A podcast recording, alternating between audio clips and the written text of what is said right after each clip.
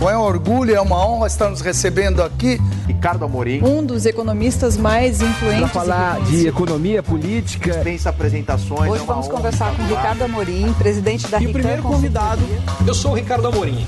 Um grande prazer estar aqui com vocês.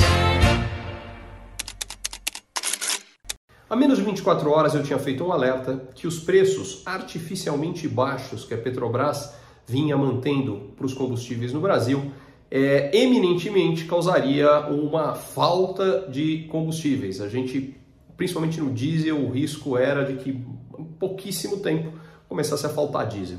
A resposta, em alguns casos já, já havia sinais disso acontecendo, inclusive.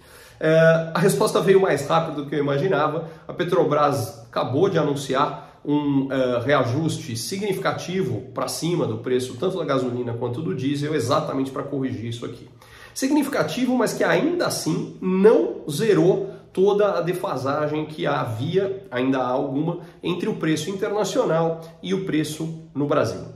O impacto desse aumento do preço uh, dos combustíveis é um aumento da inflação. Nos meses de agosto e setembro, somando-se os dois meses, a inflação vai ser, no total, 0,40 ponto percentual mais alto do que ela seria se esse aumento não tivesse acontecido.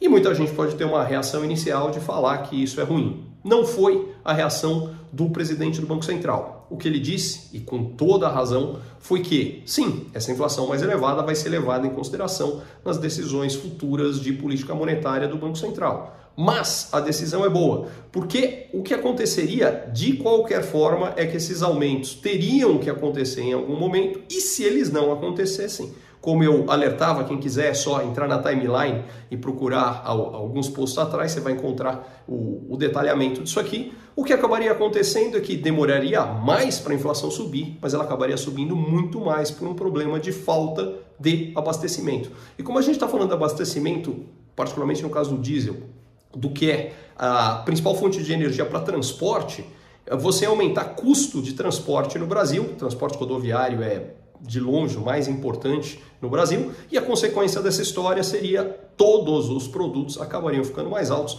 o aumento de inflação ia ser muito maior do que o que está vindo agora. Então, resumo da ópera, é, que bom é, que a realidade bateu, mas como eu dizia no começo, esse aumento ainda não zerou completamente a defasagem, o que significa o seguinte, estejam preparados, novos aumentos virão.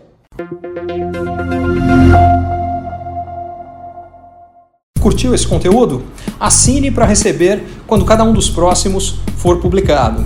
E se de repente você achar que algum colega, amigo ou alguém da sua família pode gostar também, lembre de compartilhar. Até a próxima!